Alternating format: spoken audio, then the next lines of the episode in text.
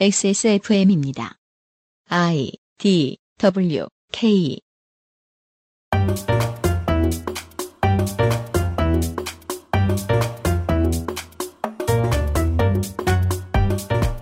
지난주에 이어 올겨울의 기획 미스윤의 알바 기록실 두 번째 시간에는 또 다른 서빙 업무, 대학 내 근로 장학생 등 대학생의 노동력이 쓰이는 곳들로 가봅니다. 2018년 11월 마지막 토요일에 그것은 알기 싫답니다.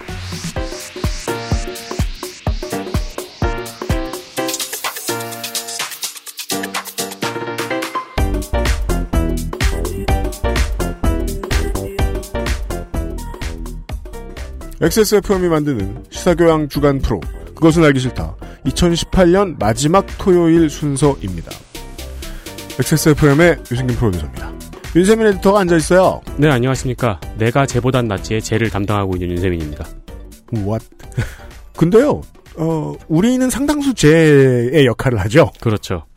그리고 그게 궁금한 거예요. 아니, 우리의 대다수는 쟤인 편인데, 음. 나보다는. 네. 쟤 얘기는 누가 하나?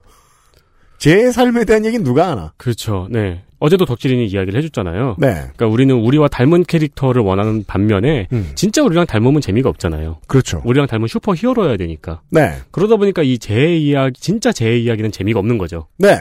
진짜 쟤 이야기를 어, 주저리주저리 하는 어, 윤이나 비정규인과 잠시 후에 만나도록 하겠습니다. 광고를 듣고 와서요.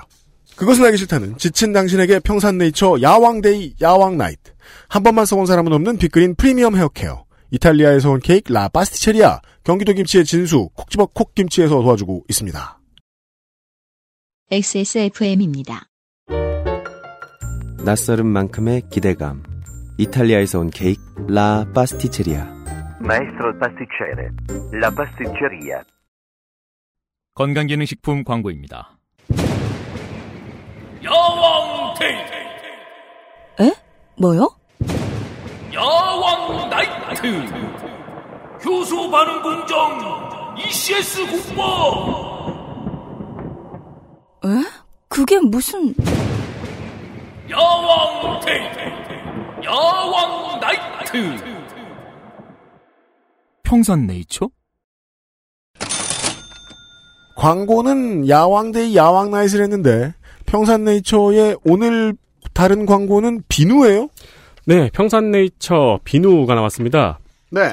비누가요. 지금 저희가 어, XSFM 미디어 센터에서 한 달간 쓰고 있는데요. 마음에 듭니다. 네, 어, 천연 비누 베이스와 MSM 두 가지 원료가 만나 가장 좋은 비누가 탄생했습니다. 이 비누 하나로 기본 세정, 클렌징, 면도 거품, 바디워시, 여드름, 아토피, 민감, 민감성, 건성, 지성, 블랙헤드 등 당신의 피부가 사랑하게 될 이 모든 걸 다 한다는 얘기죠, 지금. 그니까요. 블랙헤드도 만들어줘요? 어, 주로 이런 거는 사기인데. 민감성과 건성과 지성을 모두 아우른다는 거는 언젠가부터 이 회사가 우리랑 안 맞아. 왜 이렇게 많은 걸 해? 아, 그니까 비, 비누가 좋다는 건 알겠는데, 네. 이렇게 많은 걸 하면 안 되지. 그러게요. 네. 네. 어쨌든 요 비누가 나오는데 이름은 ES7.5 MSM 비누입니다. 네. MSN이 아닙니다. ES7.5 MSM 비누는 건강기능식품 원료로 사용되는 순도 99.8%의 최고급 식이성 유황을 비누 한 개당 7.5g을 함유하고 있다고 합니다. 그니까 뭐 식이성 유황의 비율로 그 비누의 가격을 측정하는 회사들이 덜어 있나 봐요. 왜냐면은 평산네이처의 사장님은 보통 이런 거에 목숨 걸거든요? 함유량이요. 네. 네. 전 왜 그런지 모르고요. 폭발 직전까지 압축해서 넣어놓죠. 네. 함량이 너무 높아서 건조 과정에서 비누 표면에 유황가루가 묻어나올 정도라고 합니다. 그 이렇게 무식쟁이 입장에선 그럼 안 좋은 게 아닐까 싶은데 그렇습니다. 그렇진 않겠죠. 상- 상품인데. 그러길 바랍니다. 네. 세안, 아기 목욕 있는 경우에 사용하시면 더 좋다고 합니다. 이런 말 하면 안 될 텐데. 어, 그렇죠. 저희는 이런 말을 하면 안 될 것 같다는 걱정을 하고 있습니다. 픽 처리해야 되겠다. 음, 좋은 비누라고 합니다. 네. 옛날에는 이제 비누가 많이 시장에서 퇴장했는데 요즘에 네. 다시 각광을 얻고 있죠. 그렇더라고요. 다른 이름으로. 음. 네, 그런 이제 트렌드에 맞춰가지고 굉장한 기능성 비누를 내놓았는데요. 아무튼 써보더니 어, 지난주에 손희상 선생이 좋아라 했습니다. 어, 좋은 비누가 나왔으니까 한번 시험 삼아 한번 사용해 보시는 것도 추천드립니다. 일단 저희 사무실에서는 굉장히 만족하고 있습니다. 평산네이처의 그 품질 고객 상담사가 있어요. 마상담사라고요. 물건에 대해서 모르겠으면 전화해 달랍니다. 어, 전화가 폭주하면 어떡하죠? 야왕이나 비누에 대해 설마 마상담사 목소리 듣고 싶어 전화하는 사람 별로 없을 거예요. 네. 네, 저희는 만족하는데, 근데 저희는 이런 뭐 스킨 제품에 대해서 민감한 사람들이 아니잖아요. 그러니까 말이에요. 저희 믿으시면 안 돼요. 네, 네. 네. 어쨌든 비누가 나왔습니다. 신제품입니다. 마밤.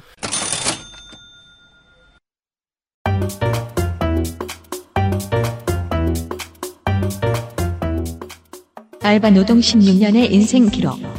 미스 윤의 알바 기록실.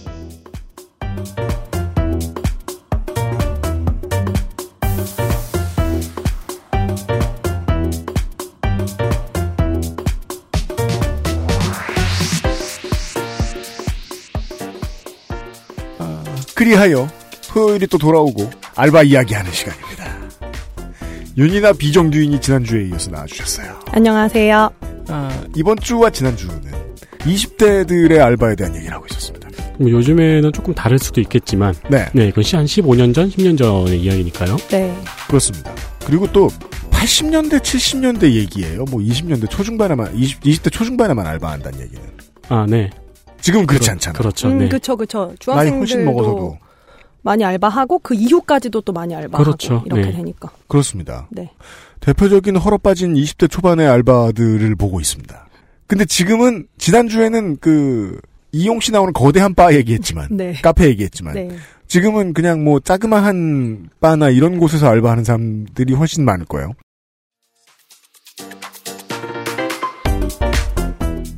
알바, 바 홀서빙, 급여, 16년 기준 시당 7,000원, 강도, 체력 3, 정신력 3, 추천 대상, 휴학생, 병행할 일거리를 찾는 낮 시간 짧은 알바생,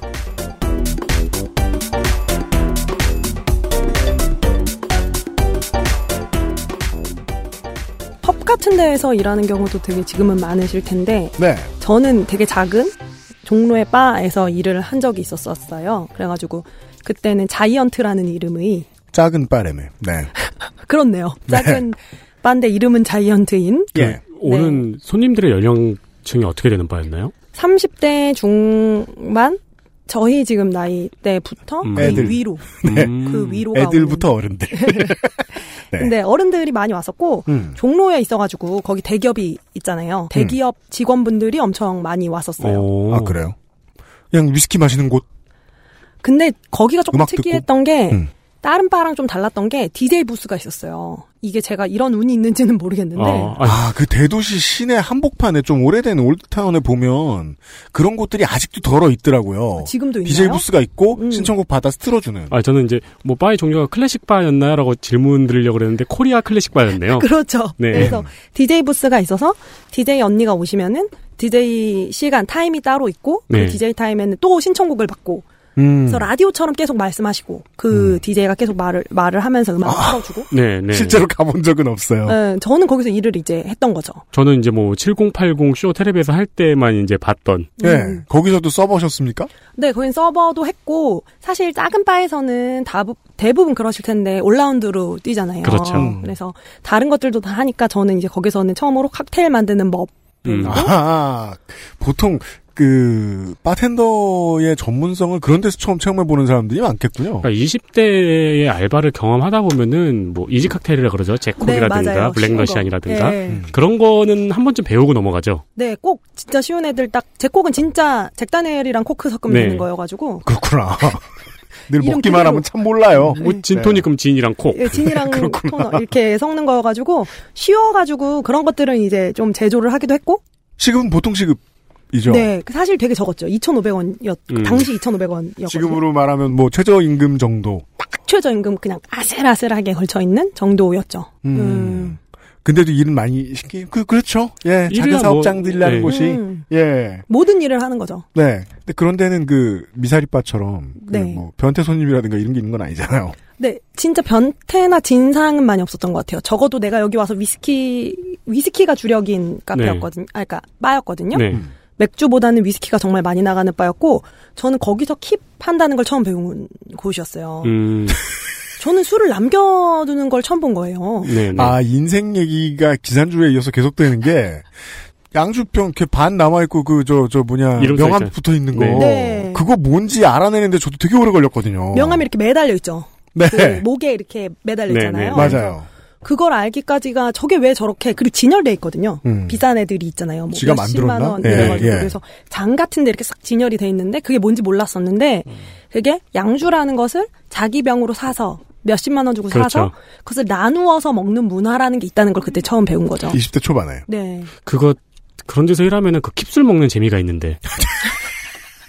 근데 진짜 약간 줄 거나요. 줄 거는 거 뭔지 아세요? 아, 그, 근데 그 보관 기한이 있잖아요. 네, 맞아요. 3개월이면 남으면, 3개월, 네. 6개월. 그걸 넘어가면은 저희가 먹거든요. 아 그래요. 네. 근데 또 위스키는 좀 오래 보관을 해줬었던 것 같아요. 저희는 음. 음, 킵술 먹는 것보다는 좀 흥미로웠던 건 팁을 받았었죠. 네, 맞아요. 사실은 팁을 거기서도 주기는 주거든요. 그 미사리 카페촌에서도 미사리 카페촌, 카페촌 에서는 사실 좀 자신을 과시하고 싶은 음, 네. 상대 여성에게 뭐 몸도 가시하는데. 자신을 과시하고 싶은 네.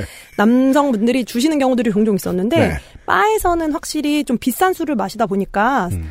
서버로 제가 그러니까 계속 담당을 해서 일을 하면은 좀 팁을 주시고 하셨었죠. 저는 참 알바 얘기하면서 이런 걸 알게 될 줄은 몰랐는데 사람이 가보는 곳만 가보다 보니까 세상을 모르잖아요. 그 해외여행 나가면은 다 팁이라고 이렇게 저, 저 설명서에 써 있길래 팁을 드리는 거지. 네. 한국에서 무슨 팁 줘본 일 잘 없어요. 전 없어요, 없어요.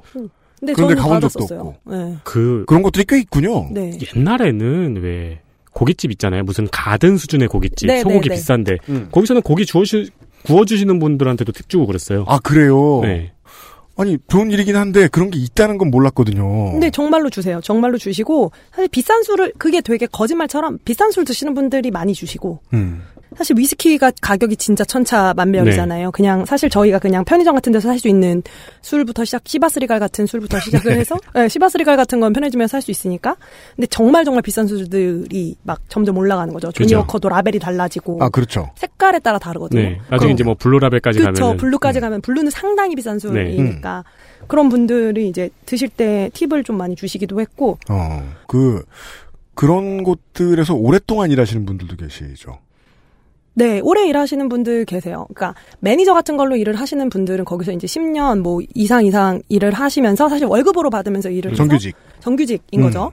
그러니까 1인 뭐 자- 작은 개인 사업장의 1인 고용 정도 된 아, 그냥 예, 예, 예, 예. 예. 그런 음. 식으로 일을 하시는 분들도 많았고 근데 저는 종로라서 조금 특이한 케이스들이 있었던 것 같아요. 어떤 게 말입니까? 그때 제가 본격 본격적으로라고 말하면 안 되겠다. 제가 좀 동성 커플을 많이 본 곳도 거기였고요.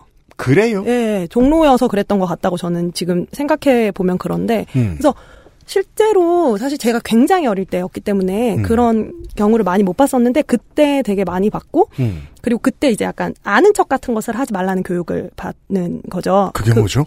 그러니까 제가 한 번 그때는 되게 어릴 때니까 음. 동성 이제 연인이 도- 존재를 한다는 걸 알지만 그 실, 그들을 실제로 본 적이 없잖아요. 저는 네. 어리고 당시 20살, 21살 음. 이때니까.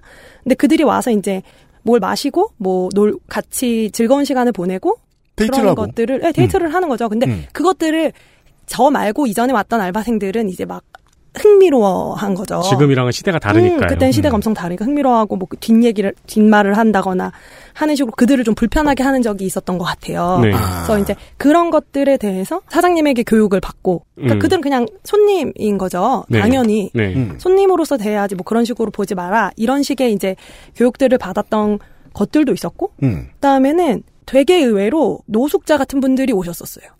오셔서요? 네, 그러니까 오셔 오셔서 술을 드시는 거죠. 아, 진짜요? 네, 뭐 하러 오셨겠어? 난술 드시러. 음. 근데 그런 것들에 대해서 편견을 안 가질 수 있었던 것 같아요. 그때는. 다양한 손님들. 네, 왜냐면은 누군가는 와서 조니워커 블루를 먹는 거죠. 네. 몇십만 원짜리 술을 막 100만 원 넘, 넘는 저는 이름도 기억 못하는 위스키들이 있는데 그런 거 킵해두고 먹는 분이 계시는가 하면 누군가는 와서 좋아하는 음악을 들으면서 음. 거긴 음악을 선 그 DJ 시간에는 자기가 원하는 음악을 들을 수 있는 거잖아요. 네. 신청을 하면 네. 자기가 원하는 음악을 들으면서 맥주를 마시고 돌아가는 거예요. 그런 그런 일들을 하는 걸 배웠는데 음.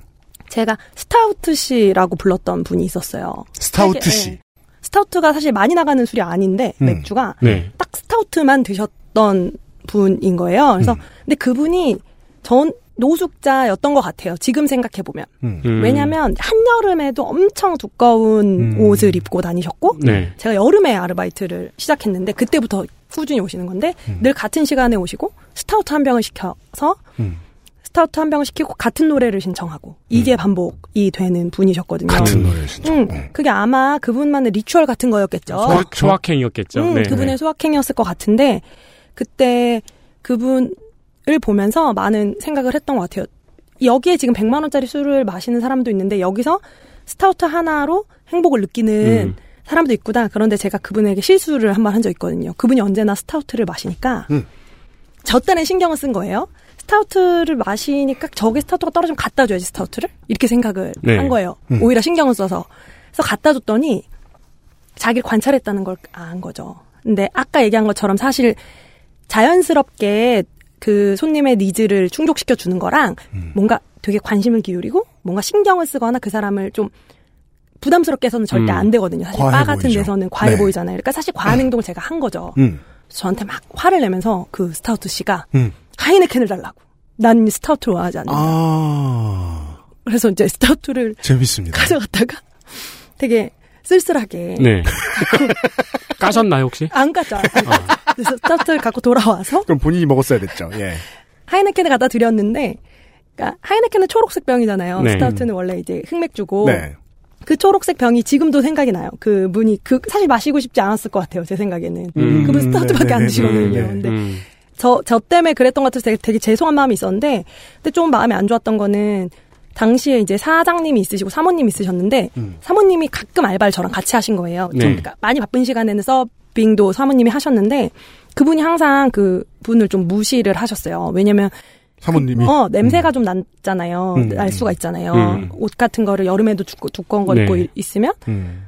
그래서 이제 안 왔으면 좋겠는 거죠. 음. 사모님 입장에서는. 그러니까 사모님 입장에서는 저 사람이 노숙자인지는 모르겠는데 노숙자 아니더라도 끼케야 노가다 하는 사람이다. 음. 음. 이런 말씀 많이 하셨어서 저는 아, 워딩이. 네, 음. 마음이 많이 안 좋았던 게 저는 사실 그런 일들에 대해서 편견을 갖는 게 잘 모르겠어요. 왜냐면 저는 저도 그 비슷한 일 육체 노동을 더 어릴 때 좀 하기도 했고 나중에 호주에서도 하게도 되고 저희 오빠나 제 주변 친구들 저랑 같은 고등학교 나온 친구들도 사실 일용직은 노동 굉장히 많이 했거든요. 그럼요. 네. 아시겠지만 모두가 하는 일입니다. 네, 그리고 일용직은 사실 시급이 높아요. 네. 월 그럼요. 일당으로 받고 높아서 그런 일들을 하는데 그런 거에 대해서 되게 많이 편견들을 갖고 있구나 하는 것들도 배웠던 것 음, 같아요. 음, 그 사람 주변에 앉지 않으려고 한다든지 그분이 항상 빠야드셨는데 음, 네. 좀 역설적인 얘기인데 이런 사회 경험을 하면서 사람들이 어떤 편견을 가지고 있는지 보는 거 상당히 신선하잖아요.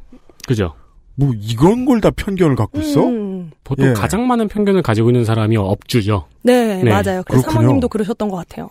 음. 근데 사실은 동시에 저에게 또 돈을 주는 이상 그 손님이 돈을 주는 이상 그들에게 신경을 쓰지 말아라 그들의 뭐 성 정체성이든 그들이 갖고 있는 어떤 뭐 다른 정체성이든 음. 직업이든 이런 거 신경 쓰지 말라는 거를 처음에 가르쳐 주신 분인데도 일을 리버럴이신데. 할때어 일을 할 때 그걸 가르쳐 주신 음. 분인데도 본인이 그런 편견을 갖고 계셨 던 것을 보는 것 그러니까 음. 계속 계속 조금씩 제가 20대 초반에 한 일들은 한 일들을 통해서 돈을 버는 것 말고 배운 거는 계속 어른들의 세계들을 조금씩 더 알아가고 봤던 일들이 있었던 것 같아요. 제가 시사 프로 허망한 게 이런 부분인 것 같아요. 사람들이 뭐 어떤 어떤 편견을 가지고 있다 그러면은 그런 편견을 가지고 있다니 나쁜 놈 이러고 평면화시키고 끝내잖아요. 네. 음, 근데 바의 사모님하고 비슷한 사람들이 사실은 우리 모두잖아요. 음. 음. 예. 인간은- 어떤 부분에 열려 있고 맞아요. 어떤 부분에 순 저 개차반인. 복잡하잖아요, 인간이. 그렇죠. 왜 최근에 뭐 트위터에서 본 것 같은데 그런 얘기를 했었다고 그 간호사랑 사귄다고 했더니 그 간호사는 남자였던 거예요. 가, 가- 가- 어떤 간호사인 분 어머니가 그런 말씀을 하셨다는 거예요. 간호사랑 사귄다 그랬더니 간호사니까 나- 여자일 거라고 생각을 한 거예요. 음. 그러니까 동성 연애를 할 줄 안, 동성 애를 할 줄 안 거죠. 동, 그러니까 자기 딸이 그러니까 내 딸이 레즈비언인 내 딸이 줄. 레즈비언인 줄 안 거예요. 그래서 네. 나는 괜찮다고 하셨다는 거예요. 근데 그건 동시에 간호사가 여자라는 편견을 갖고 있는 거잖아요. 음, 그렇죠, 열려 있는 그렇죠. 동시에 닫혀 있는. 네, 네. 맞아요, 네, 맞아요. 실제는 그게 이제 간호사가 남자 간호사였고 그냥 일반 헤테로 연애였다고 하는데 네. 그러니까 그런 식의 인간은 되게 복잡한 것 같아요. 음, 그래서 음. 계속 그런 것들을 훔쳐보는 일들, 훔쳐보고 음. 저도 알아가고 저 또한 당연히 그렇게 복잡할 거다. 그런 것들을 일을 하면서 또 배워가고 알아가고 했던 것 같아요. 그러게요. XSFM입니다. 두피도 피부니까. 클렌징으로 세안하고 스킨, 로션, 영양크림까지. 얼굴에 놓치기 싫은 피부관리. 같은 피부인 두피는 잊고 계셨나요? 짜증나고 힘든 일상으로 지친 두피와 모발을 새로워진 빅그린 투쓰리 프리미엄 샴푸에 맡겨주세요. 소중한 내 두피와 모발의 변화. 잊지 마세요. 두피 역시 내 소중한 피부란 사실. 두피도 피부니까. 빅그린 투쓰리 프리미엄 daily scalp 샴푸. 빅 그린 sulfate free. 콕 집어 콕. 깔끔한 맛의 경기도 김치를 만들기 어려울 땐 콕 집어 콕. 오차 없이 지켜지는 절임 과정. 양념 배합, 저온 발효, 숙성. 정부가 보증한 전통 식품 인증 업체예요. 그러니까 김치가 생각날 땐 콕 집어 콕. Maestro pasticcere. La pasticceria. La Pasticceria는 이탈리아 마이스트로에게 직접 수학한 pasticcere가 전통의 방식 그대로 최고의 재료와 함께 구우는 천연 발효 빵입니다. 일반적인 제빵에서 사용하는 이스트를 쓰지 않은 이탈리아 전통 방식의 천연 발효종을 사용한 지금까지 경험해보지 못한 풍미와 식감. 천연 발효빵이라 장기간 보관해도 맛은 그대로. 방부제를 전혀 사용하지 않아 건강에도 좋은 라 파스티체리아. 낯설은 만큼의 기대감. 이탈리아에서 온 케이크 라 파스티체리아.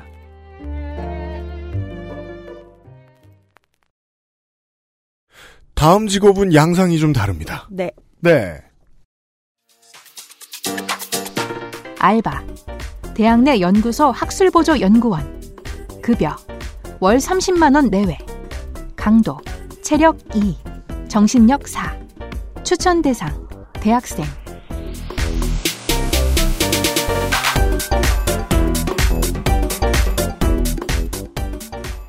저는 정말 이걸 하고 싶지 않았었어요.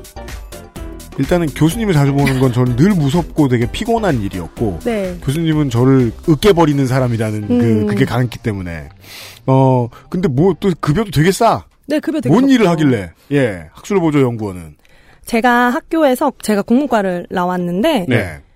그러니까 학교에서 보조 연구를 하는 거예요. 교수님들이 있고 일종의 근로장학생 제도인 거죠. 근로장학생. 네, 근로장학생 지금 되게 많이들 하시는 걸로 알고 있는데 학교에서 대학생들이 지금도 그렇죠. 되게 많이 네. 하는 일인데 어 교수님들이 하는 것들 중에 사실은 자료조사가 제일 하기 싫고 어려운 일이잖아요. 음, 네. 귀찮고. 그러니까 그렇죠. 자료조사들을 학부생에게 맡기는 거죠.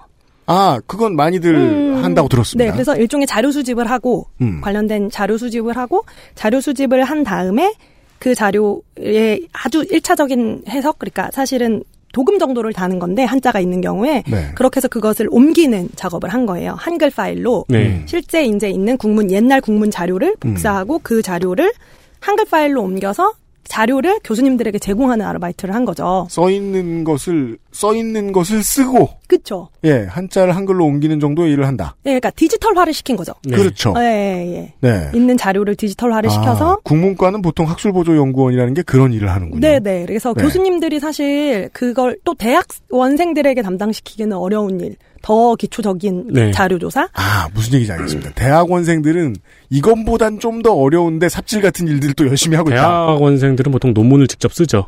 아 근데 그 교수님이 아, 그러니까. 시키는 연구 활동 되게 많이 하잖아. 교수님 논문을 직접 쓰죠.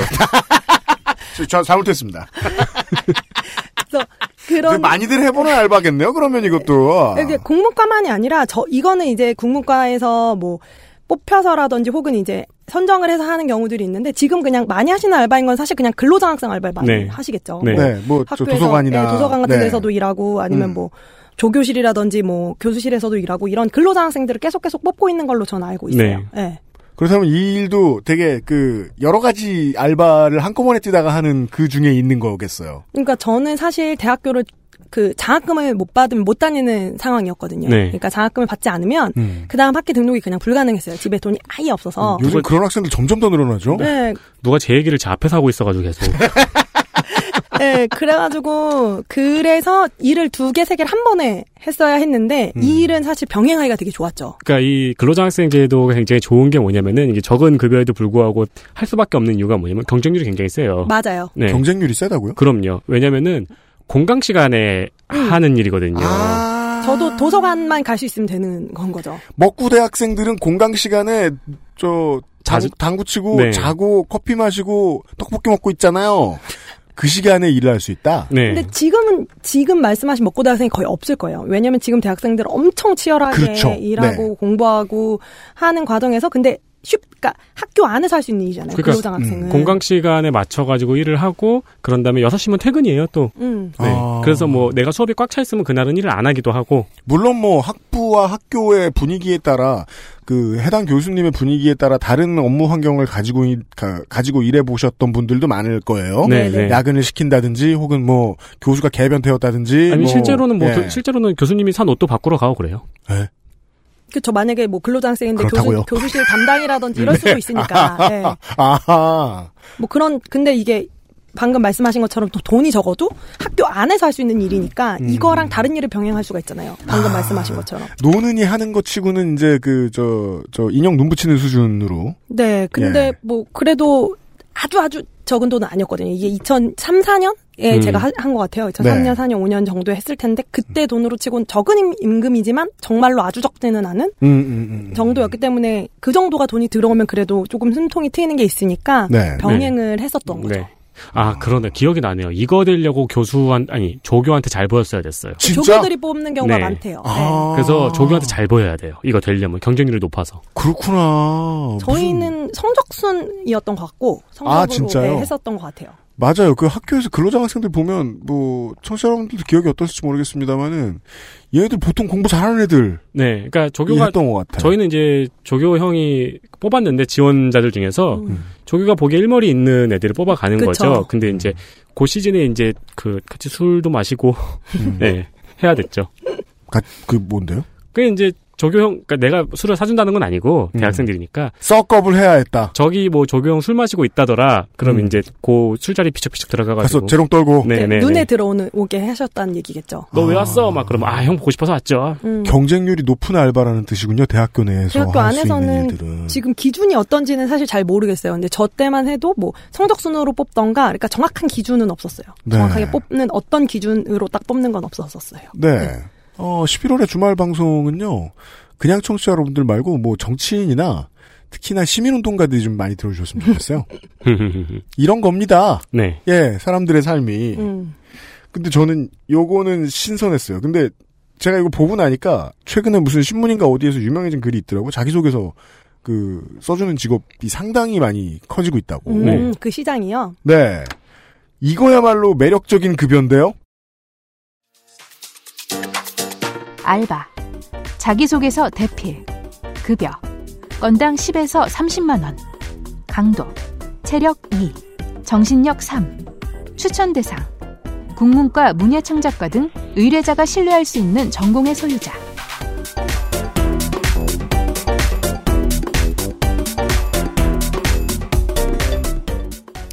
이거는 사실 돈을 받고 쓴 거에 대해서는 급여가 괜찮았었던 게 맞는데 제가 만약에 모두 돈을 받았으면 제가 자소서 대피를 했었었는데 네. 모두 돈을 받았으면 액수가 컸었을 텐데 띄어- 사실 초반에는 그냥 지인들을 좀 도왔던 걸로 시작했어요. 그렇죠. 네, 도왔던 걸로 시작했다가 소지를 발견한.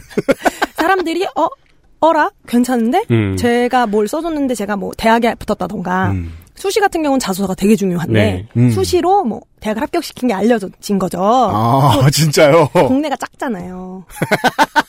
동네 특성 참, 참고하십시오. 그러니까, 예. 네. 그러니까 이제 그게 하남입니다. 알려지면서 네. 지금의 하남은 아니에요.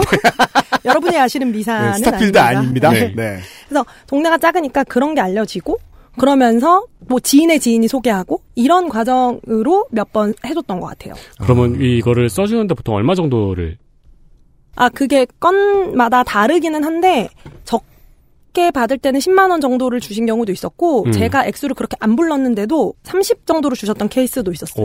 너무 고마워. 어 그럼요 너무 감사하죠. 혹시 뭐 등락에 따라 급여 여부가 결정되거나 그러진 않았나요? 그럼 바로 받아야 되는데 뭐. 왜냐면 자소서는 제가 드리는 순간 입금을 아, 해야 되잖아요. 네, 네. 그 이후에 등락은 뭐 그쪽 사정이니까. 그렇죠. 네. 이런 소개서는 어떻게 씁니까? 어떻게 만듭니까? 사실 저는 또 그것도 있었어요. 학교가 알려지면 동네가 작으면 학교가 알려지면 그 학교를 쓰고 싶은 친구들이 있잖아요. 아, 그 대학교의 학생들을 찾아서 그쵸. 자기소개서? 그, 예, 그래서 저희 학교에 입학하려고 하는 수시로 입학하려고 하는 친구들을 한 두 명, 세 명 써줬던 기억이 있고, 음. 근데 이 경우는 사실 저는 항상 말을 하는 게 무조건 풀로 다 채워오라고 해요. 가, 자기가 쓸 수 있는 상태를로 완성을 해서 저한테 주라고. 그럼 다 바꿔줘. 그러면 이제 그거를 바꾸는 거죠. 네, 네. 그거를 바꾸는 식으로 진행을 보통 하고 놀랍게도 진짜로 어린 친구들한테 써오라고 하면 중고등학생들한테 써오라고 하면 정말로 엄한 아버지와 인자한 어머니를 써요. 음, 맞아요.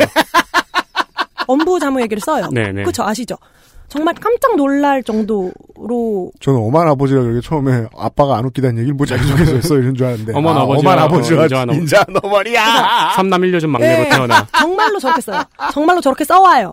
근데 이제 그걸 바꿔야 되는 거죠. 그게 제가 한국 다큐멘터리에서 언제 봤던 그, 그, 저 양인들과 한국인의 차이. 양인들은 자기소개하라 그러면은 난 뭘 좋아하고 뭘 좋아하고 뭘 네. 싫어한다 이렇게 음. 얘기하는데 우리나라 사람들은 우리 집안이 뭐고 우리 동네가 네. 뭐고. 아니 그리고 그 어머나 아버지와 인자한 어머니를 써야지 그거를 내 가치관에 연결시킬 수 있어요. 음, 가정 환경에서 뭐 그래서 뭐 저는 뭐 성실하고 뭐 그런 건 아버지에게 배웠지만 버- 배웠고 아. 네. 어머니에게서 뭘 배웠고 그러니까 사실 다 패턴이 있는데 음. 그걸 이제 싹 갈아 엎는 작업을 하는 거죠. 대신 음. 제가 그걸 보면은 어, 적어도 그건 아니까 어떤 상태로 자랐고 어떤 생각을 하고 그렇죠. 있고 네. 요거까지는 알 수 있으니까 채워오는 건 다 채워서 와라. 그러면 제가 싹 네. 바꿔준다. 이런 식으로 했었고 음. 재밌는 거는 전 친구들을 좀 많이 직장에 합격을 시켜줬거든요. 당시에. 음, 그러니까 직 하- 학교 자 아, 학교 자소서도 학교 자소서인데 입사 자소서. 입사 자소서를 그건 좀 그러니까 이게 되게 웃긴 게 자기 자소서 쓰기는 되게 어려운데 남의 자소서 쓰기는 되게 쉬워요. 그래요. 왜냐면 일단 가짜로 써도 된다는 그러니까 그 베이스로 있는 걸로 아. 음, 내가 좀 스토리텔링을 해도 된다는 음. 저는 또 작가로 지내면서도 이제 이 일을 한 경우들이 있었으니까 그때는 이제 스토리텔링을 하는 재미가 좀 있었어요. 네. 적은 수가 아니었겠네요. 이거 써주신 분이. 써드린 분이. 사실 지인을까지 치면 꽤 많아요. 꽤 음. 많고 사실 돈을 받았던 케이스는 저는 직장 한 건 사실 안 받았거든요. 다들 받으라고 했는데 전 음. 당시에는 좀 그게 양심적이지 못한 것이란 느낌이 괜히 들었어요. 그냥 좀 도와줄 수 있는 네. 거니까 도와준다였고 사실 대학생들을 받았죠. 대학생들 그러니까 어머니들이 요청하는 음. 경우 일종의 과외라고 생각을 하고 음. 어머님들이 이제 내 아이 자소서를 봐달라, 내 아이 자소서를 수정하거나 좀 고쳐줬으면 좋겠다 하는 경우에는 돈을 받았어요. 그때 받은 액수를 이제 쓴 거예요. 아, 저도 이것 때문에 좀 알아봤는데 이게 전문 직종이 됐더라고요. 수시가 일반화된 이후에. 네, 고등학생, 그러니까 대입도 그렇게 된 걸로 알고 제, 자기 소개서를 그 가르쳐 주시는 분도 있고 대필해 주시는 분도 있고. 네, 제 지인 얘기로는 그 뭐지? 취업 자 소서는 시장이 아예 있다고 하더라고요. 네. 지금 네, 네. 아예 시장이 네, 쓰는 법 책들도 있고. 음. 네. 그 저기 국감 때 저희가 그 외주 아르바이트 음. 이제 예, 네. 중간 알선해주는 그 이야기를 했었죠. 음. 거기도 엄청 많이 올라가 있어요. 아, 네, 사업 계획서 쓰는 거하고 비슷하구나. 네, 자소서 대필해 드립니다. 네. 그리고 이제 저희 뭐 리포트 천국 막 이런 게 있었던 거랑 똑같이 네. 아, 뭐. 리포트로 알바하시는 분들도 계시죠. 네, 네. 행복, 행복 한 대학처럼. 네, 그런 것처럼 이제 자소서도 그런 식의 이제 시장이 존재를 하는 거죠. 아, 음. 돈으로 해결을 하는 거죠. 재밌습니다. 네. 사실은 지금 자소서 대필에 대한 얘기를 물론 뭐 그 지금까지 쭉 보면 음 이게 그 당장 이 알바를 구해볼까라는 생각으로 이 방송을 들으셨다면 크게 실망하셨을 분들이 좀 많아요. 당장 해볼 만한 일들은 별로 없거든요. 음, 네. 예. 그나마 이게 현실성이 있을래나? 근데 저는 이 일도 신기해요. 독서 선생님이라니. 알바, 독서 선생님, 급여, 주 1회 3시간 20만원, 강도, 체력 2, 정신력 3, 추천 대상, 인문학 전공 대학생, 공부방 선생님의 부업.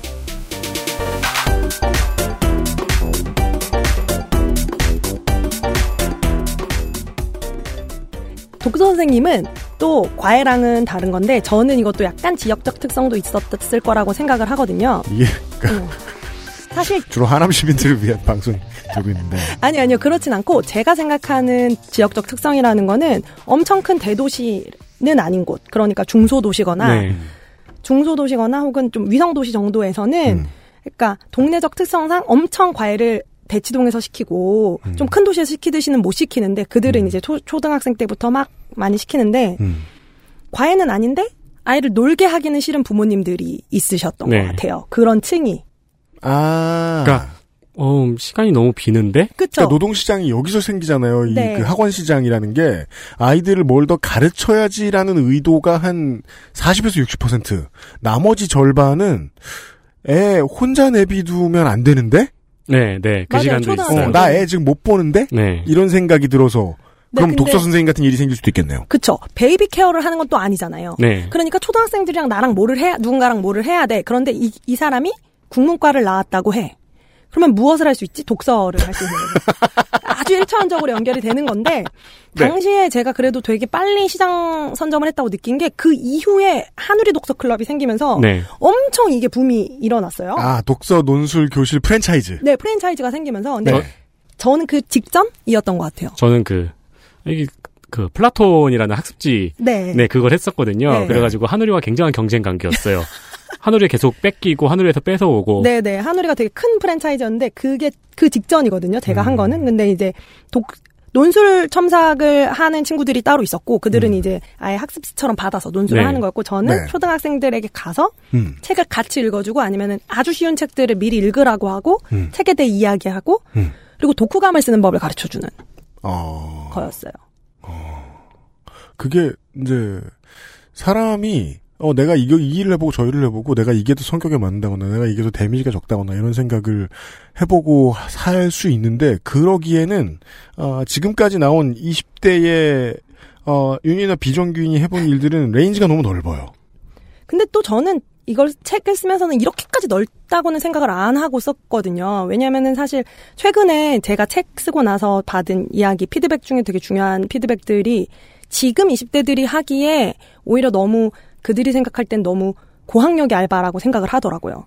그래가지고 그런 면이 좀 아쉽기는, 제가 쓰고는 아쉽기는 했었어요. 예를 들어 독서 선생님이다. 음. 그러면은 말씀드렸던 대로 독서 논술 교실이 지금 막 그 잘 자리를 잡았으니까 네네. 어, 거기에서는 이제 힘없는 자영업자가 대학생이 되죠. 네. 예, 그쵸. 그 대학생들이 예 부모님들한테 일거리를 얻어내기가 좀 힘들다. 그러니까. 예, 그리고 아까도 말씀해 주셨지만은 대학 내에서 연구소 뭐 학술 보조를 하든 아니면은 근로장학생이 되든 요즘은 노는 대학생이 없다 보니까 경쟁률도 너무 높아서 맞아요. 제 앞에 앉아 있는 두 분은 이제 2000년대 학번이신데 지금 2010년대 학번들은 더 힘들 거 아니에요. 그 자리 하나 구하자는데. 정말 훨씬 힘들고 대부분의 친구들이 아르바이트를 하고 있고 그 아르바이트가 그냥 정말 알바라고 생각할 때 생각하는 단어들 뭐 편의점이라든지 아니면 진짜 서빙 알바라든지 뭐 카페 알바라든지 이런 것들 그냥 다 하고 있는 거라고 봐도 되는 것 같아요 지금은 저 음. 저만 해도 제가 이걸 쓰기 쓸 때는 제가 이렇게 알바를 많이 했다라고 인식이 된 이유가 제 학번이 제가 02학번이거든요. 네. 저제 주변 학번들에서는 저처럼 일하는 친구는 없었어요. 그때만 해도. 음, 그때만 해도 제가 되게 특이한 케이스였던 거예요. 왜냐면 저는 장학금을 받지 않으면 학교를 못 가니까 무조건 생활비는 알바로 벌고 공부를 해서 장학금을 타고 이런 생활을 했어야 했는데 그래서 당시에 동아리 같은 게 되게 활성화돼 있고 뭐 그 학교과 모임 이런 게 음. 되게 활성화되어 있을 때도 그걸 아주 충분히 누리지는 못한 거예요. 저는. 네. 음. 근데 그 이후의 세대들은 점점점 저처럼 된 거죠.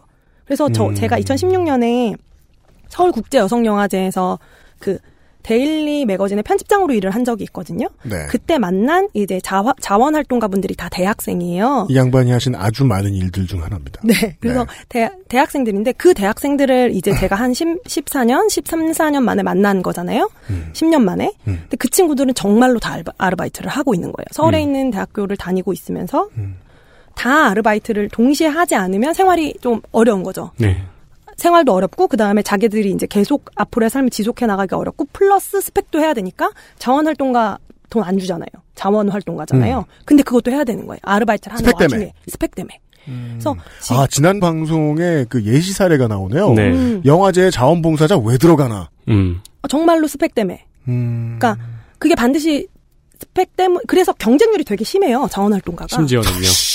진짜로 이 얘기는 지난주에 못 들었어. 되게 심해요. 어. 근데 최근에 또 근데 그것 그 와중에 그것도 밝혀졌잖아요. 자원활동가들에 대해서 너무 많은 그 강도의 노동을 요구를 하는 거죠. 돈을 주지도 않으면서. 네. 그래서 그렇죠. 최근에 이제 부산 영화제를 필두로 고발하기도 했는데 그 와중에 그런 자리인데도 이게 스펙이 되니까 이력서에 쓸 수 있는 한 줄이 되잖아요. 음. 이 영화제에서 이런 일을 했고 네. 이런 팀에서 일을 한 것을 통해서 그리고 그게 진짜 중요한 건 또 자소서의 소스가 되죠. 네. 아. 거기서 함께 일을 했던 누구와 뭐 어떤 것을 배웠고 어떤 협업에 대한 어떤 것을 배웠고 이런 걸 써야 되잖아요. 그리고 이제 마무리에 고됐지만 즐거운 추억이었습니다. 정말 그렇죠. 그 자소서에는 그 자소서란 사람의 인생을 이렇게 옥죄는군요. 음, 네. 그래서 그것 때문에 스펙 때문에 자원 활동도 해야 돼. 음. 그런데 이제 아르바이트도 해야 돼요. 공부도 해야 돼요. 그러니까 이 이게 스펙에 대한 압박이 너무 너무 심해져 있다는 것을 음. 저희 때랑은 그냥 비교도 안 된다는 느낌을 받았어요. 네. 그래서 사실 오히려 저, 저, 제 세대에서는 제가 이렇게 일을 많이 한 것에 대해서 특이한 케이스다라고 생각을 하는데 지금 그 세대들이 읽으면 제가 그때 만난 대학생 친구들이 제 책을 딱 나왔을 때여가지고 읽었는데 어, 저한테 이제 편집장님 너무 공감이 많이 돼요. 이런 식으로 말을 하는 거죠. 그 친구들은 그냥 이렇게 살고 있는 20대, 상황인 20대 거예요. 양반들이. 네, 네. 음, 음, 음. 그래서 좀더 여러 가지 생각을 했던 것 같아요. 우리가 뭐 이제 다른 옛날에 뭐 저 그러니까 뭐뭐저 물뚱님께서 막 젊었을 때 얘기해 주실 때 네. 그 양반이 저보다 이제 11학번 위셨는데 네. 제가 90년대 학번이고 그분이 음. 이제 80년대 후반 학번이시고 어 그런 얘기 해 주셨던 게 이제 우리 그 아실 예전에 나간 적이 있어요. 한참 됐나요? 그 그 시절의 학번은 그 대기업들이 와서 취업 설명회를 하고 음. 취업 설명회도 그냥 잠깐 와서 하는 게 아니고 사은품 이만큼 주고 그 어디 데려가서 놀게도 해주고 술도 사줬다. 네. 못 모셔가서 안달이었다. 그래서 공 그래서 집회 나갈 때 공부하겠다고 가만히 앉아 있는 사람이 정말 이상한 거였다. 음. 공부할 이유가 거의 없으니까. 그렇죠. 2점대여도 대기업에 갔다고 하더라고요. 학점이 2점대였어도. 그렇죠. 네, 80년대 후반 학번, 뭐 90년대 초반 학번은. 네. 근데 지금 대학생들한테 그런 말을 하는 거는 말도 안 되는 소리 정도가 아니니까. 근데 그 중간에 놓여 있는 어딘가에 놓여 있는 제3도 그랬거든요. 뭐 물론 제가 어떠한 뭐 열심히 사회 경쟁에 살아남아야지 이런 생각이 별로 없었던 사람이기 때문에 그런 거기도 하지만 저만 해도 뭐 과 활동할 거 다 하고 네. 음. 수업 들어가서 공부를 안 했지만 수업 들어가 앉아 있다가 나와서 낮에 낮술 마셔요. 낮술 저- 마시고 좀 자고 5시 수업 들어갔어요? 네. 이거 피디님 같은 대학생활 하고 군대에 갔다가 돌아오니까 옛날의 대학이 아닌 막 공부를 막 어마어마하게 하고 공부를 해. 있고 막. 네. 네. 그러니까 뭐 한 몇 년 단위로 계속해서 바뀌어 나아갔는데 네. 그래서 더더욱이 그 11월의 토요일의 이야기는 말이죠. 어, 10대나 20대 여러분들한테는 좀 앞으로 놓여 있는 과정일 수도 있어서 음. 네. 어찌 보면 그 제 나이 또래 그거보다 위인 청취자 여러분들에게 좀 추천드리고 싶어요. 음. 음. 그러니까 젊어서 고생을 사서 한 게 아닌 사람들 의 네. 삶에 대한 이야기. 네, 그게 제가 항상 뭐 얘기하는 건데 도대체 왜 사는지 모르겠어요. 절대 사서 하- 저는 안 할 수 있으면 안 하는 거. 언제나 예, 네. 언제나 안 할 수 있는 걸 추천드리는데 그러니까 옛날 대학생들은 고생 말고는 할 게 없어서 그런 건데 요즘 대학생들은 고생 말고는 할게 많아요. 그니까요. 그래서 그런 생각을 좀 많이 하게 됐었던 것 같아요. 책 내고 나서 전혀 생각과 다른 이제 20대들이 이 책에서 공감하는 지점들이 전혀 다르게 발견된 걸 보면서 음. 네 여러 가지 생각했었죠. 네. 이런 대학 때 이야기를 좀 해봤습니다. 어, 에디터가 입이 간지러워서 정신이 없어요 지금. 아, 네. 자중하겠습니다. 대학교 때 에디터가 해봤던 아르바이트 하나만 소개해주고 끝낼 수 있어요? 여기 적혀 있는 것 중에 있는 거 있으면 이제 요거 있죠. 우리는 그 당시에 생체 실험이라 그랬죠. 아 그건 나중에 한참 나중에 한참 나중에 얘기할 거고요. 한참 나중에 아 하셨었구나. 그거 아직도 문자 와요. 다음 주에 다음 주 이 시간에는요, 어, 윤이나 비정규인이 비정규직을 너무 좋아한 나머지, 어, 다른 나라 비정규직을 해보러 호주에 가요. 네. 아, 예고를 잠깐 해주시겠습니까? 네, 제가 호주를 어, 2013년에서 4년까지 1년 정도 워킹 홀리데이 비자로 가서 있었었는데요. 거기서 한 일들에 대한 이야기를 한번 해볼까 합니다. 알겠습니다. 네. 어, 자세한 소개를 예전에 이제 윤이나 비정규인을 제가 처음 만났을 때 들었는데, 어, 이유를, 이유는 안 말하고 장황하게 축구 얘기만 하시는 거예요. 네. 저는 축구 얘기를 했지? 골 먹은 아. 벙어리잖아요? 그죠. 제가 아, 축구 얘기 많이 해, 이러면서. 이때 돈을 벌어서 사실 목표 중에 하나가 제가 FC 바르셀로나를 좋아하는데 네. 리오넬 메시가 있는 팀이죠. 네. 이제 그를 그건 보러 알아요. 룩감. 네. 깜누에 가겠다. 네. 네. 원어로 깜누죠. 네. 네. 그래서 깜누에 가겠다. 해서 여기서 돈을 모았었거든요. 목돈이 필요할 때에 했던 국제 알바에 대한 얘기부터 다음 주 이 시간에 다시 한번 해보겠습니다. 윤이나 비정규인 오늘도 수고 많으셨습니다. 다음 주에 봬요. 예, 감사합니다. 이거 사회자 되나요? 어떤? 아 그건 걱정하지 마십시오. 네네네. 제가 알아서 하겠습니다. XSFM입니다.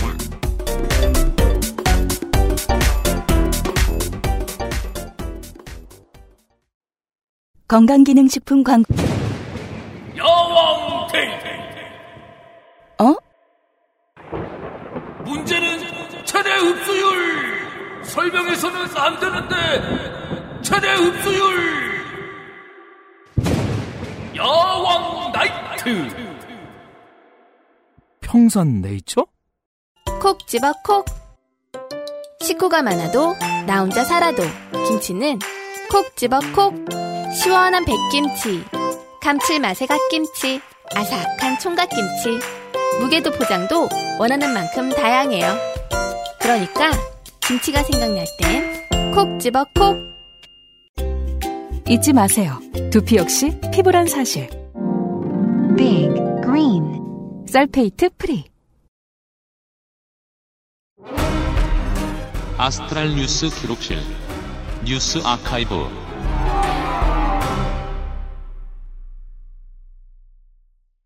뉴스 아카이브입니다.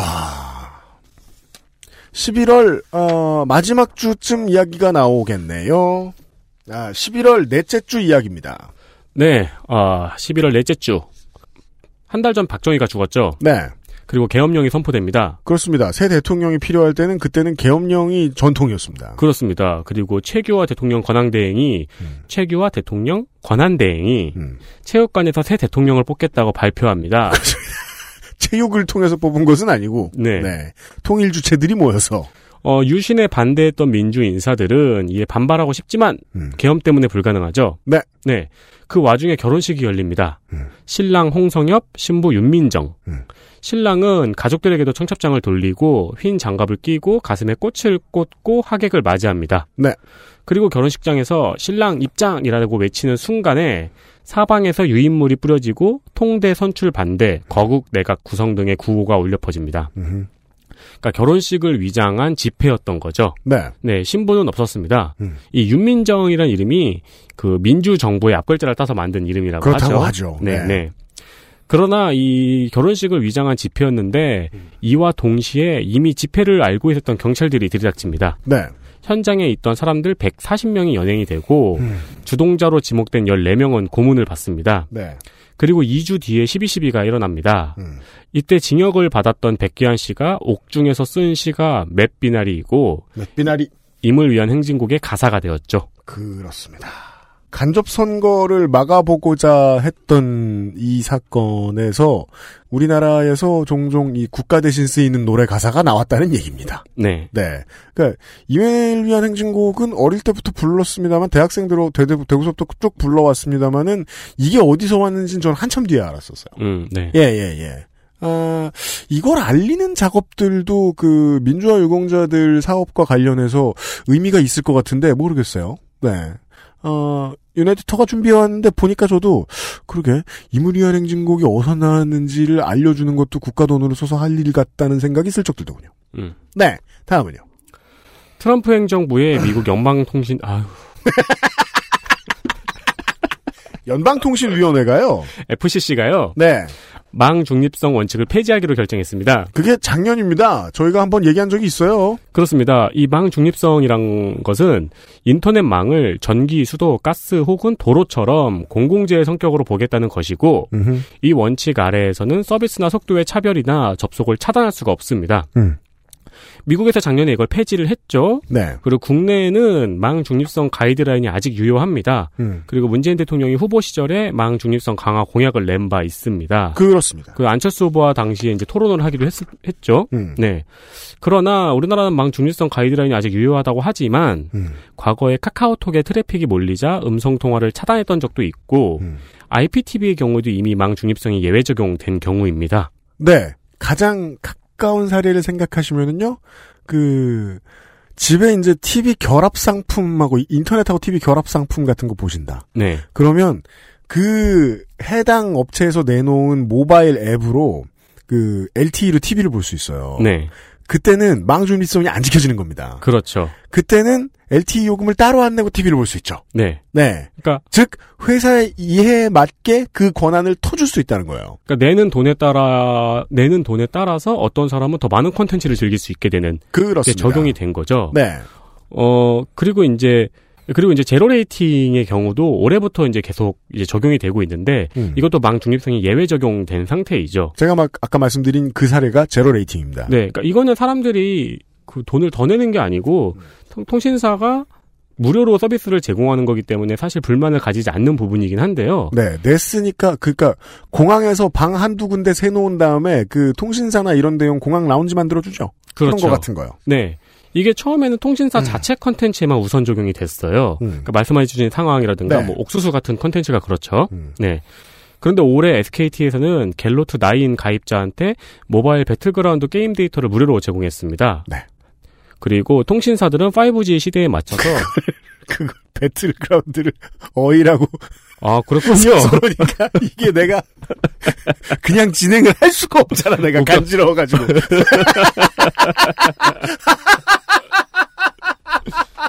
가장 많이 짠 사람이 1등하고. 게임이 무슨 의미야? 배틀그라운드면. 그게 중요- 그라운드에서 할 필요도 없지. 아, 그게, 그게 중요한 게 아니고 돈 더 낸 사람은 아 돈 더 낸 사람은 게임 데이터를 무료로 받았다는 그죠? 거예요. 그러니까 배를 얼마나 짜도 네. 데이터가 무료. 네. 아, 또한 통신사들은 5G 시대에 맞춰서 속도 차별을 허용해야 하며 음. 인터넷 서비스 업체가 5G 구축 비용을 분담해야 한다고 주장하고 있습니다. 그렇습니다. 네. 많은 함정들이 있고 어, 전문가들이 해석을 많이 해주고 있고 요즘은 또 관련된 공청회들도 국회에서 많이 있더라고요. 네. 그 근데요 이거를 최대한 회사들의 입장에서 이 5G를 시작으로 망중립성을 가급적 좀 줄여나가야 된다. 네. 라고 주장하는 교수들 얘기도 다 일리 있는데 네. 멀리서 들으면 30년 전, 20년 전에 하던 얘기 같지만 들려요. 왜냐면 대용량 트래픽의 발생이 커지니까 망 중립성을 완화해야 한다는 말은요. 음. 너무 오랫동안 해온 말이에요. 네. 쉽게 말해보자고요. 옛날에는 초당 1메가면 대용량이었다고요. 음, 음, 맞습니다. 예, 그렇게 변해왔잖아요. 네. 즉, 언제나 그 당시 시대에 개발된 그 컨텐츠들 가운데 가장 고속을 필요로 하는 어떤 뭐 개발자나 contents provider가 있으면 그들은 늘 대용량 트래픽을 발생하는 CP라는 거예요. 네. 그건 늘 그래왔어요. 네. 다른 논리를 좀 개발했으면 좋겠다. 그 생각이 드는 거하고. 그러면 이 대용량 트래픽을 이 뭔지 누가 정하냐? 무슨 원칙에 따라 정하냐만 생각해보면 당연히 앞으로도 작은 컨텐츠 프로바이더는 계속 죽어라라는 결론으로 갈 것이다. 라고 생각할 수밖에 없기 때문에. 그렇죠. 시민단체들이. 에, 우리 예전에 나왔던 분 중에 저 오병일 변호사 계신 분 어디- 계신데 어디죠? 오픈넷 이런 데에서 계속해서 이걸 계속 지켜줘야 된다라고 얘기를 하는 거고. 그 근데 이걸 꼭 진보 쪽에 손만 들어줄 수도 없는 게 망의 투자 비용하고 주체가 누가 되느냐의 문제 때문에 나라마다 입장이 다 다른 거예요. 네. 한국이나 이렇게 잘해놨지 다른 나라들은 다 회사에서 막 하잖아요. 그렇죠. 네. 예. 그리고 우리나라나 이렇게 수도가스가 다 국가가 놔준 데에서 그냥 사람들이 집 짓거나 공장 짓고 살면 되지. 어떤 나라들은 내가 여기에 건물을 짓고 싶으면 수도가스 내가 놔야 되고 인터넷 내가 놔야 되는데 되게 음. 많잖아요. 민영화되어 있는 나라도 많고요. 네. 그래서 수도가스랑 자꾸 비교를 하게 되는 거죠. 해당 국가의 참여 의지가 워낙에 중요한 변수라서. 네. 이 얘기는 좀 자주 해야 될 것 같다는 생각도 듭니다. 네. 아니, 그리고 이 그 배틀그라운드 게임 데이터 무료 제공도 굉장히 의미가 큰 게, 원래는 이제 통신사가 B2C로만 zero rating을 적용을 했는데, 그렇죠. 네. B2B가 적용이 됐다는 거죠. 네. 이거는 바꿔 말하면은, 그러니까 비싼 돈을 내는 사람한테 게임 데이터를 무료로 제공했잖아요? 배틀그라운드쯤 되는 게임한테는 문을 공짜로 열어준다. 네. 이걸 정할 수 있는 권력을 회사들이 갖는다. 그렇죠. 하지만 한국인들은 과거를 다 아니까 얘기해 줄 수 있는 거죠. 이거 처음에 다 세금으로 시작했던 거고, 음. 종잣돈이 세금이고, 네. 아니면은 노태우가 억지로 만든 돈인데, 네. 예. 이걸 어디다 대고 지금 망중일성을 갖다 댈 수 있느냐라고 한국은 얘기할 수 있는 상황. 그러니까 조금 과장해서 해석한다면은, 이 게임 컨텐츠 사업자에게 통신사가 다시 갑의 위치를 좀 가져가고 싶다는, 그럼요. 네, 그런 의지가 엿보이는 부분입니다. 네. 이건 캐보면 재밌는 게 많습니다. 네. 마지막 하나가 있군요. 그리고 이 망 중립성 원칙하고 비교가 될까 싶습니다. 어, 도서정가제. 네. 어, 2014년 11월 21일에 도서정가제가 시행됐습니다. 와, 이게 4년 됐어요, 벌써? 네, 저는 이게 좀 비슷한 구석이 있다고 봅니다. 도서정가제는 책에 대한 할인율을 15% 이내로 제한하는 법인데 음. 사실 이 법은 원래 있었어요. 음. 예, 2003년, 2004년부터 시행이 됐는데 도서정가제는 출간한 지 18개월이 지난 책에 대해서도 이를 제한하는 법이었습니다. 네. 그러니까 이전에 있는 법은 18개월이 지나면 그냥 맘대로 할인해도 됐는데 음. 도서정가제는 그러지 말라는 거죠. 음. 이게 왜 망 중립성하고 비슷한 구석이 있는 것 같다고 하냐면은 음. 어 지금도 그렇지만 당시에는 조금 과장해서 이야기를 하자면은 음. 알라딘하고 예스24가 책값을 결정하는 수준이었거든요. 네. 그러니까 책을 동네 서점에 원가의 70%로 납품한다고 치면은 음. 알라딘과 예스24에는 원, 원가의 40% 정도로 납품을 하는 시기였습니다. 그렇습니다. 네.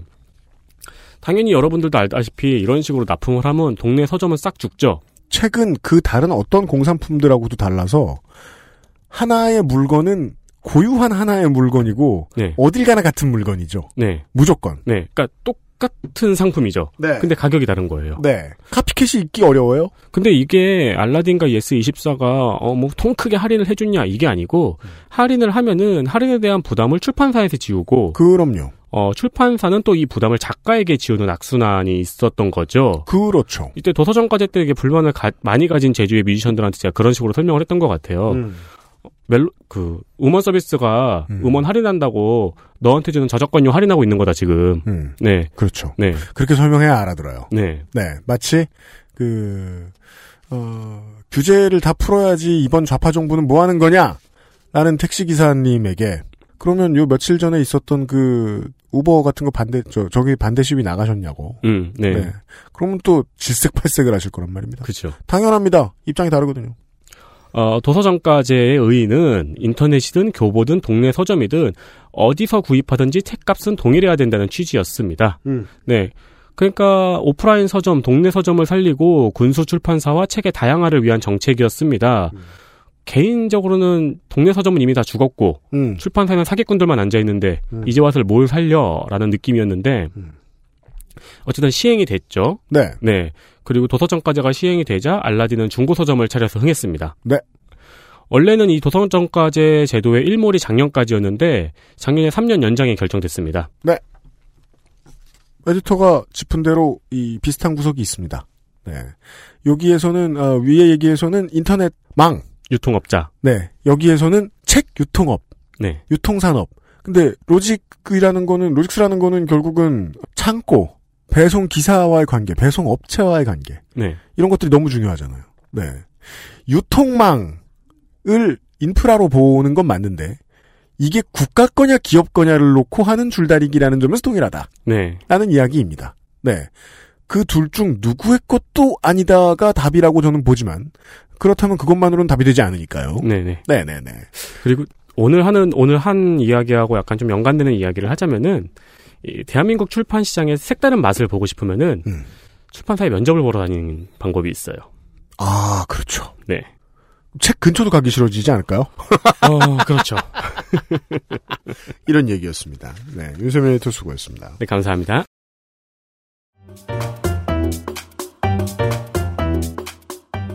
네, 다시 한번 공고를 해드립니다. 지금도 너무 많은 제보나 이 사연들이 들어와서 이게 그, 그 아실인데 사연이 들어오고 있죠? 그래서 지금 당혹스러운데요. 다음 주부터 소개를 해드립니다. 저희가, 어, 윤이나 비정규인하고 같이. 이, 나의 알바 경험들을 짧게 짧게, 예, 보내주시면. 네. 저희가 아직도 그 선물은 못 정했거든요? 예, 선물 구에다가 보내드리도록 하겠습니다. 저도 보통 하나- 선물 못 정하면 UMC 앨범이 가는데요. 그러지 않을 수 있도록 해보겠습니다. 네. 저도 하나 보내볼까 해요. 네, 그렇습니다. 네. 아니, 말해. 네. 말 아예 못하겠나? 네. 아, 다음 주 이 시간에는 이제 대학생이 아닌 다른 인력으로서의 알바 기록실 시간으로 찾아뵙도록 하겠습니다. 그건 토요일입니다. 다음 주 목요일에 어김없이 찾아뵙도록 하겠습니다. 그것은 알기 싫다 294회 문을 탔습니다. 윤세민 에디터하고 유승민 PD였습니다. 안녕히 계십시오. 안녕히 계십시오. XSFM입니다. I D W K